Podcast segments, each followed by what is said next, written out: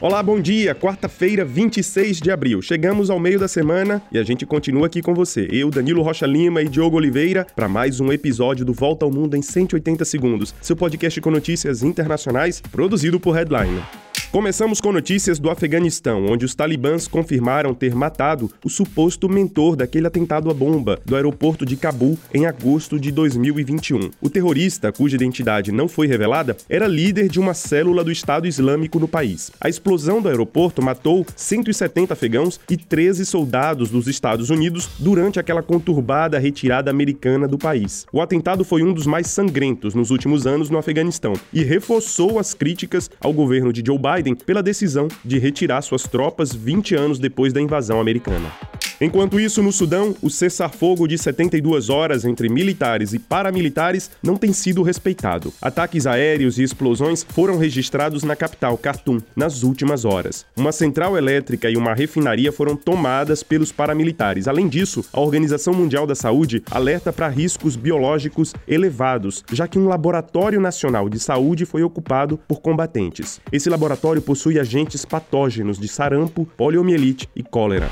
E passamos agora para a China, que depois de três anos de restrições por causa da pandemia de Covid, abre um pouco mais as suas fronteiras. Se você planeja ir ao país, saiba que agora as autoridades chinesas não exigem mais um teste PCR negativo para quem chega. A medida começa a valer a partir de sábado, mas um teste antígeno, aquele teste rápido, ainda é recomendável, além do preenchimento de um formulário de saúde na chegada. Notícias da guerra na Ucrânia. O país prepara uma contraofensiva sobre as forças russas no mês que vem, provavelmente no sul ucraniano, segundo autoridades dos Estados Unidos. Já a Rússia deixou aberta a possibilidade de uma troca de prisioneiros envolvendo dois americanos, o jornalista do Wall Street Journal Evan Gershkovich e o ex-soldado Paul Whelan.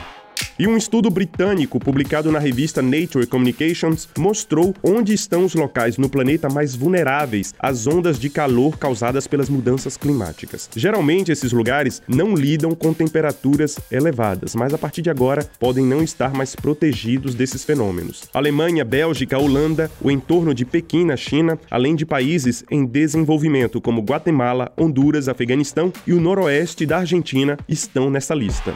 E a empresa japonesa Space, que tentava pousar o primeiro robô privado na Lua, diz que continua sem notícias do aparelho, que deveria ter tocado o solo lunar ontem. A comunicação com a sonda foi perdida 25 minutos após a hora prevista do pouso. Os japoneses vão continuar tentando estabelecer contato, mas é muito provável que o aparelho tenha se chocado contra a Lua.